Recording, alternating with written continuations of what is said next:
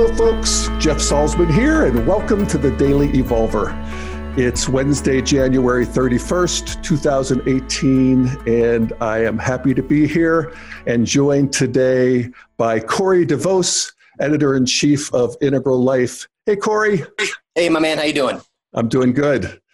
And your presence reminds me to remind people to become a member of Integral Life. It is the central web portal for the integral community and run by a really great group of people who deserve and have earned your respect, your respect.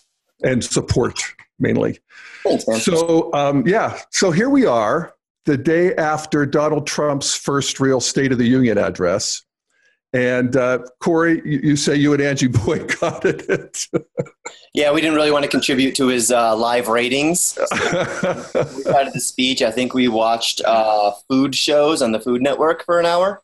Oh, did you? That's and good. Then, and then tuned in for all the coverage afterwards. And you know, I yeah. think I think that was probably good for our blood pressure.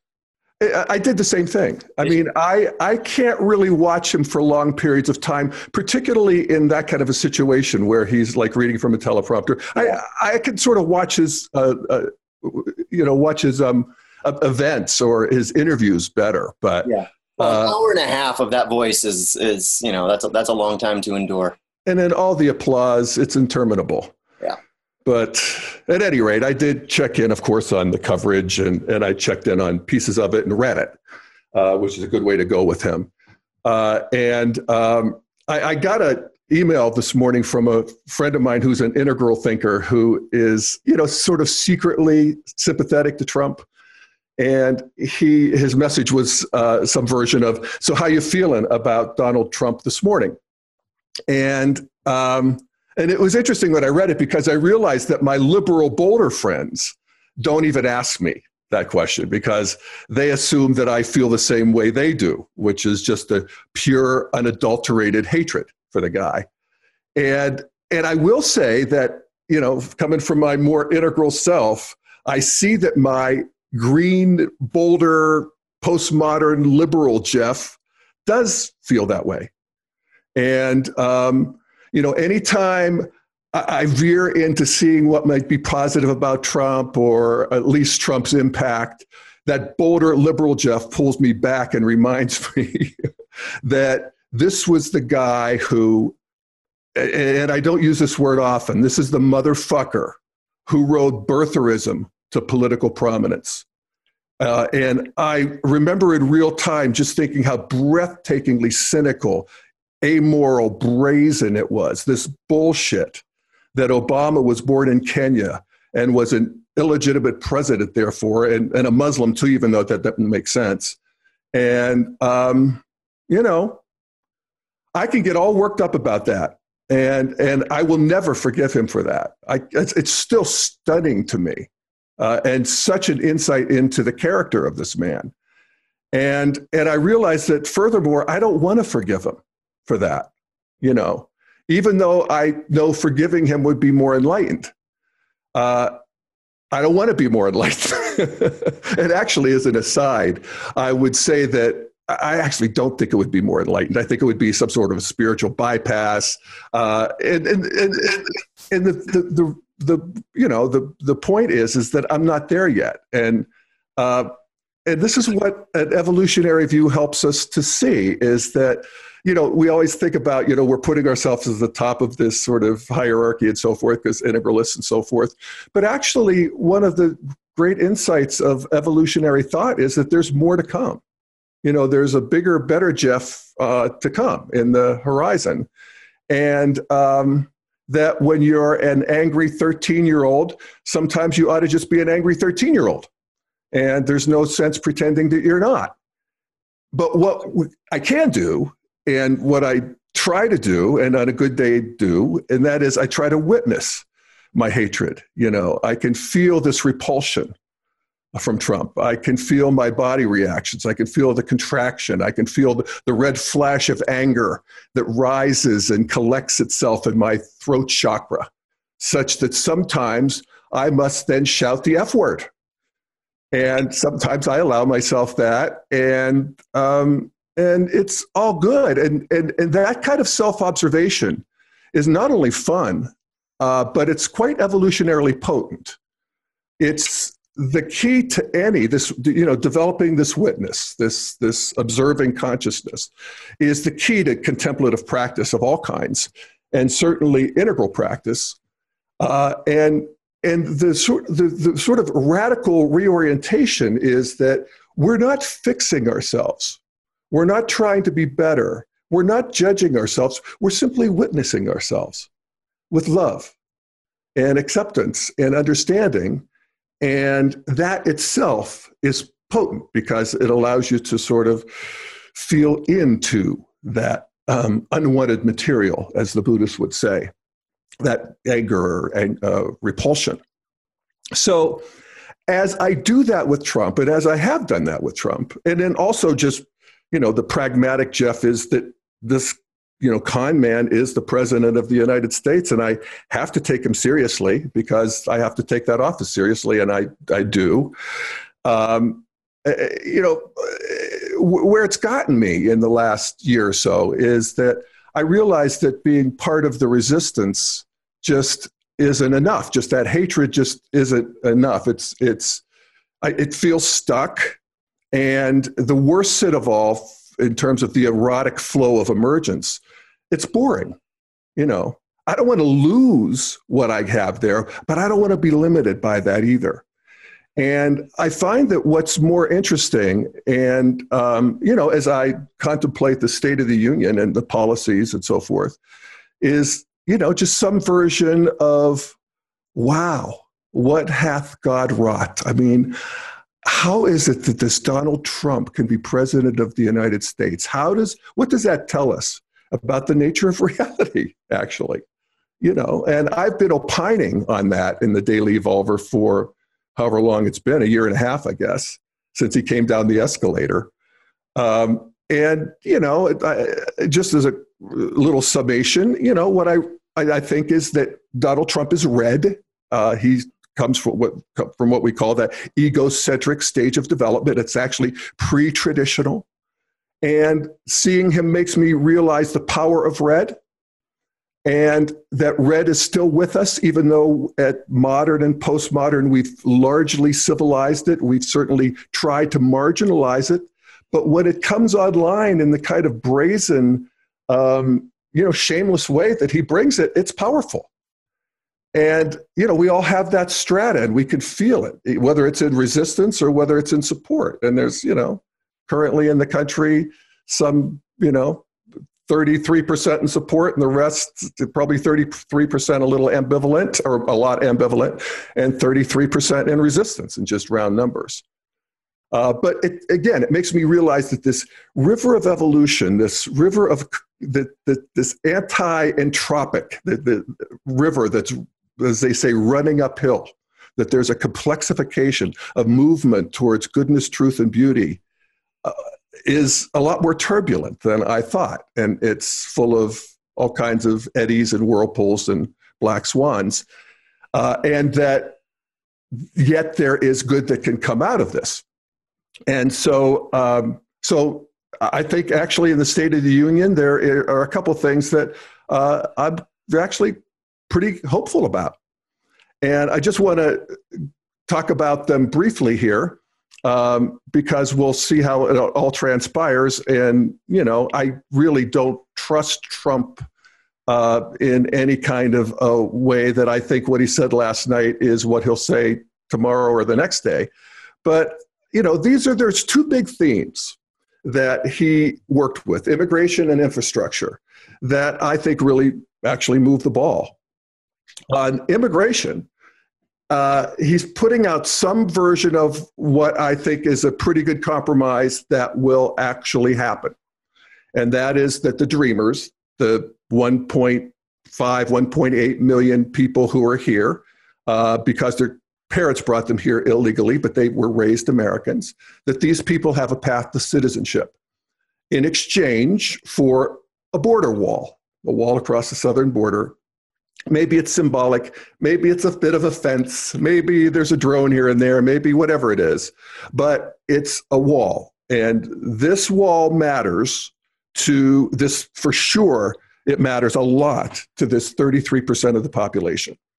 And, you know, from an integral perspective, we could see that there's, you know, th- th- there's a quality to a traditionalism, to this um, sort of pre modern um, worldview that is ethnocentric, um, that you know has traditional uh uh, uh, uh, uh, sex roles and religious and so forth, is that it is fearful of the other, you know, and and yet there these people are. They get to be here, and it's a democracy. And as far as I'm concerned, they can have their wall. If that makes them feel better, they can have their wall. It'd be a nice make work project at, at, at any rate. Um, in terms of chain migration, so called, I can see the intelligence of limiting uh, immigration to the immediate family, to spouse and children. Um, as for the lottery, uh, it's an interesting one because I have a personal experience with the lottery. One of my dearest friends is here as the result of it. And it is being terribly mischaracterized as, of course, political discourse is just dripping with exagger- exaggeration, manipulation, hypocrisy, uh, that is just you know that's the the the, the skill set of politics, um, and in a way, legitimately because that's how people get led. But that's another story. But the idea that this lottery just picks people at random from all across the planet and they're immediately let in is very wrong. I mean, my friend spent years and, and thousands of dollars on a very onerous process of prove, proving that she was a solid and productive citizen, which she is. And I will say that, you know, that she came from a country that would not be on the map. It's one of the uh, uh, uh, Trump's shithole countries, actually. And, um, and having people from all of these countries around the world does add to the mosaic of America. It adds richness, it, it adds multi perspectives to our culture but it gets so confused and this is where uh, i think integral thinking can really help with uh, navigating this whole immigration issue. And that is we get this confusion between a shithole country and a not shithole country with race religion where what is actually important is the altitude of development of the person that we're considering bringing into the country. And and we don't want to be importing other cultures' pre modern karmas, you know, their blood feuds and their ethnocentricities. Uh, we have enough of our own. So yes, I think um, you know. Do we want cousins and you know adult parents and so forth? Not necessarily, um, but we want people who are modern eh, or postmodern or integral and it feels seems like uh, that's what's happening when I look at the uh, statistics around uh, African immigrants, particularly, is that they are better educated and more successful in business than our native population. And that's an immigration system that's working, at least in a nation centric way, at least working for America. Now, there's a world centric argument that we should not be abetting their brain drain. These third world countries, if you will, uh, these developing countries need to keep their modernists and their postmodern. These are people who are going to, you know, help their culture move forward. Uh, and we don't necessarily, from a world centric perspective, want them to come to the developed countries, even though they may want to. But then that's complicated too, because I think of my friend who's over here and she's now a citizen and she has put together a very powerful internet project that she, she, actually does it beneath the radar. And so she doesn't want to be named. But it has done tremendous good for her country of origin. And that's a good that she may not have been able to do if she had stayed there. So there you have it. Um, I, I, think that this is a, a reasonable compromise. Will Democrats go for it? I hope so. And I actually think they will. And, and here's why. Um, first of all, I'd say that Republicans would not have gone for it if Obama were proposing it. And that just doesn't seem right. It just doesn't seem fair. Uh, you know, because it, it is amnesty, and, and that was it's always been such a trigger word. You know, fair enough, but it is amnesty. It is a, a, a move towards citizenship for the Dreamers, uh, and they would never, period, have gone for that. But um, but the Democrats should and will, I think, and and and here's another integral lesson that I think help us helps us understand why, even though that's not fair, um, it should happen. Uh, there is, if, if we look at people who are on the conservative side of the street, uh, you know, they're, they tend more towards absolutistic thinking. And traditionalism, that is the way of things. It's right and wrong, black and white, good and bad. Early modernists sort of keep that still resonates with them.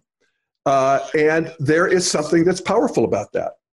Uh, you're on the right side and it's not very complex and there you are and it's more simple and there's a s- solidarity among conservatives that liberals just can't seem to match and nor should they because liberals are on the other side of the street where there's shades of gray and there's actually antibodies to these absolutistic claims and and so you have the democrats coming out last night with five responses to Trump's State of the Union. And, and you know, it, it's, it, you could parody it in a way. Uh, and it's like herding cats, as they say. But there's an upside to that too, because the liberal side of the street has more flexibility of mind, more creativity, more forward momentum. And let's appreciate that because, you know, that wins the day ultimately. I mean, it feels like conservatives win the battles and the liberals win the war, if you ask me. I mean, because if you look at modern history, you see that on balance, it is the relentless installation of ever more liberal views, policies, whether it's cultural, sexual, economic, uh, whatever it is. So, um, so there's that polarity between the sort of you know monoperspectives uh, solidarity of, of the right and the sort of you know flexible creativity of the left and um, and of course the other thing that liberals have more of and i think this will really be decisive here is that liberals have what's going on with my chair? There we go. Liberals have more sensitivity. Um, it's, it, it, we talk about green, the green altitude of development, being the sensitive self comes online. And we develop feelings for particularly people who are on the outs, people that were normally marginalized by the previous stages of development and the downtrodden. And, and so there's this sensitivity to these dreamers that liberals feel and conservatives not so much and you know the moderate middle, middle. be convinced. I mean, once they see a few of them pried out of their homes and uh, you know sent off, and when America's all they know, I think uh, you know that, that, I'm not sure that even the the modernist middle has a stomach for that, and we can see that that there are polls that show that high 70%, 79% of uh, Americans think that the Dreamers ought to have a path to citizenship you don't get 79% agreement on much of anything. So, this extra sensitivity that liberals have, God bless us, uh, I think will rule the day because they really do want this policy done. These people really do need to get um, real in this country. They need to, to know that they're planted here and they're Americans and, and we love them and they love us and on with the show. So, so, you know, this compromise, if it happens, will piss off the hardcore left, uh, like Bill Maher, you know, and, and, and I, I, I get a kick out of him and I'm sympathetic. He, his whole thing is that Democrats are wimps and pussies and that it's a, this is a bar fight and that we, you know, Democrats are squeamish. They can't go for the jugular. And I think that's true. Uh, and I think that would be more uh, consequential if life and politics and the world was a zero sum game where there's only so much stuff, so much goodies, and we have to fight for our share. And the more you get, the less I get. But that's not it. That's not what it is. It's an evolving game, this world. and politics. And this emotional sensitivity mixed with pragmatism that I think the Democrats, if you know, can uh, harness if, if the Democratic Party even is to go on, and I'm not 100% sure that's true, but, but emergence will go on. Uh, and I think that this sort of, like I said, sensitive, sensitive pragmatism is very appealing to younger people. And, and, and, and let's just acknowledge that young people today, millennials, uh, are coming on of age green you know, for the most part. Two thirds of them are just, they're just arriving at green when they come of age. And the pre modern antics of uh, President Donald Trump are providing to them a spectacularly good example of, of just who and what they don't want to be. So, uh, again, the war will be won uh, whether it's the, the parties the Democrats or whether something new comes along, that that you know the sort of sensitive liberal pragmatism uh, is basically the shape of an emerging integral world.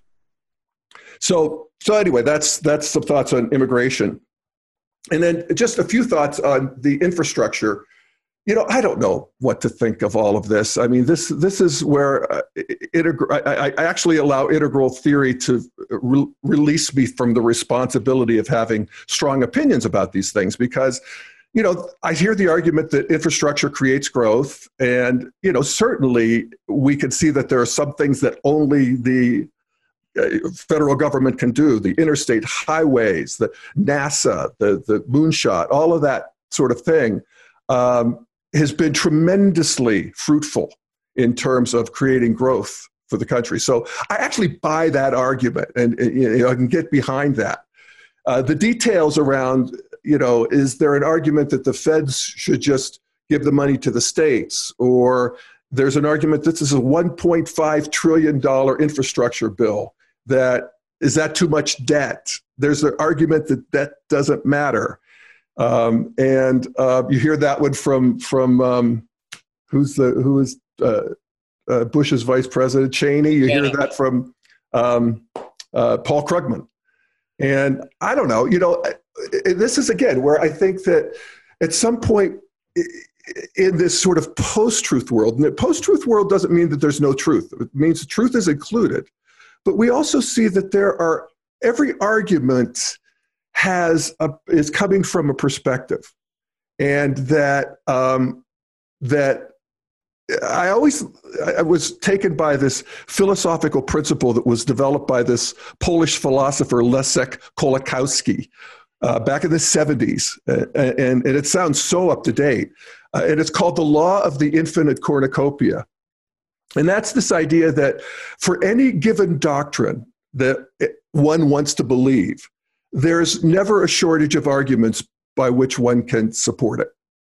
And that's really true in uh, when you get into these economic arguments and arguments of prediction where we, we're not exactly sure and we do models. And, uh, and uh, so I, I'm just, in terms of this infrastructure, infrastructure bill, I'm all for it.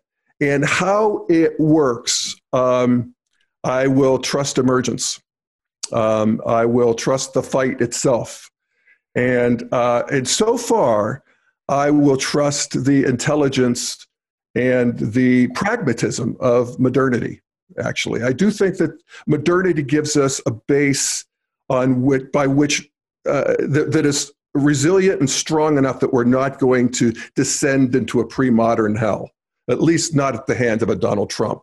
Uh, as I pointed out before, the US Constitution was written precisely with Donald Trump in mind. Uh, the autocrat was well known to the um, founding fathers. Uh, so I trust that still so far. but if we do um, uh, descend, Trump will lead the way. And, and, and I, uh, I think of an interview I saw with him. It was before he was running for president and people were talking, but he was talking about we should build bridges and we should build airports, and it's you know it's it's great, you know all of that and the infrastructure. And uh, somebody was talking about you know, but uh, look at what it costs. and, and look at our debt. And Trump had two solutions to American debt. Uh, and he said, first of all, don't pay them. It's the Chinese, you know, they hold our bonds, don't pay them. So there's that. And then the second idea he had, uh, these are very radical ideas. The second idea he had was do a one time surcharge on the very rich of uh, like a 10% confiscation of their wealth and just get rid of the debt and move forward. And so we do have a very creative thinker on our hands here. but I will, um, uh, I think, uh, so far I'm still trusting emergence and institutions uh, and people come and go, but emergence is uh, is the thing. All right, so those are my thoughts on this, and um, I appreciate you listening. And Corey, any thoughts you want to share, add? Oh, I've got so many thoughts to share and add, Jeff. So many thoughts. But first off, you know, uh, I, I, enjoyed your piece about forgiveness and how you just, you know, you can't bring yourself there. And you know, I, I think in, in sort of the real world, no in one due time. Yeah, no, I mean, no one is expected to forgive the murderer when he's actually still in the act of murdering. Yeah. Right. Usually, usually it comes a couple steps later. Um, yeah. When it comes to the wall, I'm with you, and I think I'm. You know, I think we're both with Andrew Sullivan here, which is sort of like, just give Trump, you know, twenty five billion dollars worth of toys and a sandbox keep him occupied for the next few years. I think that comes down to something like thirteen thousand dollars per dreamer um, in order to pay, you know, in order to, to fund that wall. I think that's a good deal, and and Democrats should take it. Um, and you know, I also appreciate the fact that yeah, a third of our country wants this damn wall. Yeah. And we live in a democracy, people. That's right. And from an integral point of view, it is critical that we actually try to thread the needle, that we actually try to provide what these stages are looking for, but in a way that doesn't sabotage, you know, everything that is built on top of those stages. Right on. Um, so I say, yeah, let's let's make these people feel more secure for whatever reason. Now we can criticize all the reasons why they feel as insecure as they do, and that's a that's a that's a long term. They shouldn't feel that way. I grant you. That's right. I mean, it should about, that's right. And, and it's the problem with the weaponization of media and the weaponization of news, and that's a that's a different episode. That's a different conversation, and that's probably a ten year process for us to figure that out. But in the meantime, in order to just sort of like you know get some of the venom out of this, just give him his damn wall.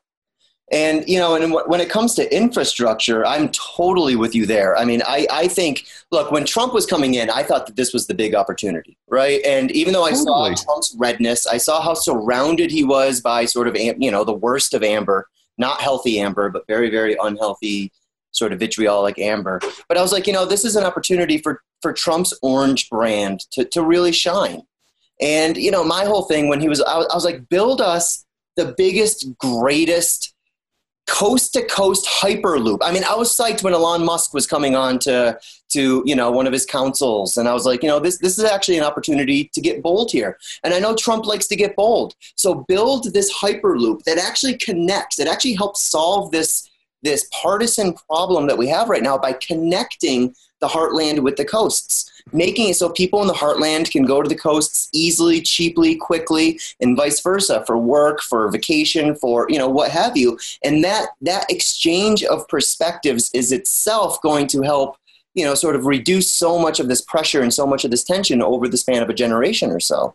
Um, and you know, and put your name on it in great big gold. Oh, totally. You see from space. Trump thing. You know, do it. And that's that's. I feel like that was the opportunity. And and you know, if he did that, America would love him. I mean, he would he would get what he was looking oh, there, for. There, there's a chance that he's going to actually, uh, you know, go down in history. It Certainly is a character. I mean, I don't know whether he's going to be a villain. He's he plays one on TV. There's no yeah. doubt about it. Oh, he's he's the uh, wrestling. Yeah, totally. Yeah, exactly. Uh, but uh, in terms of the actual consequence of his presidency, it's what I mean. What hath God wrought? I mean, could you imagine living in more interesting times? I suppose you can, but we don't want to. That's the Chinese curse, right? This this is as interesting as we can take.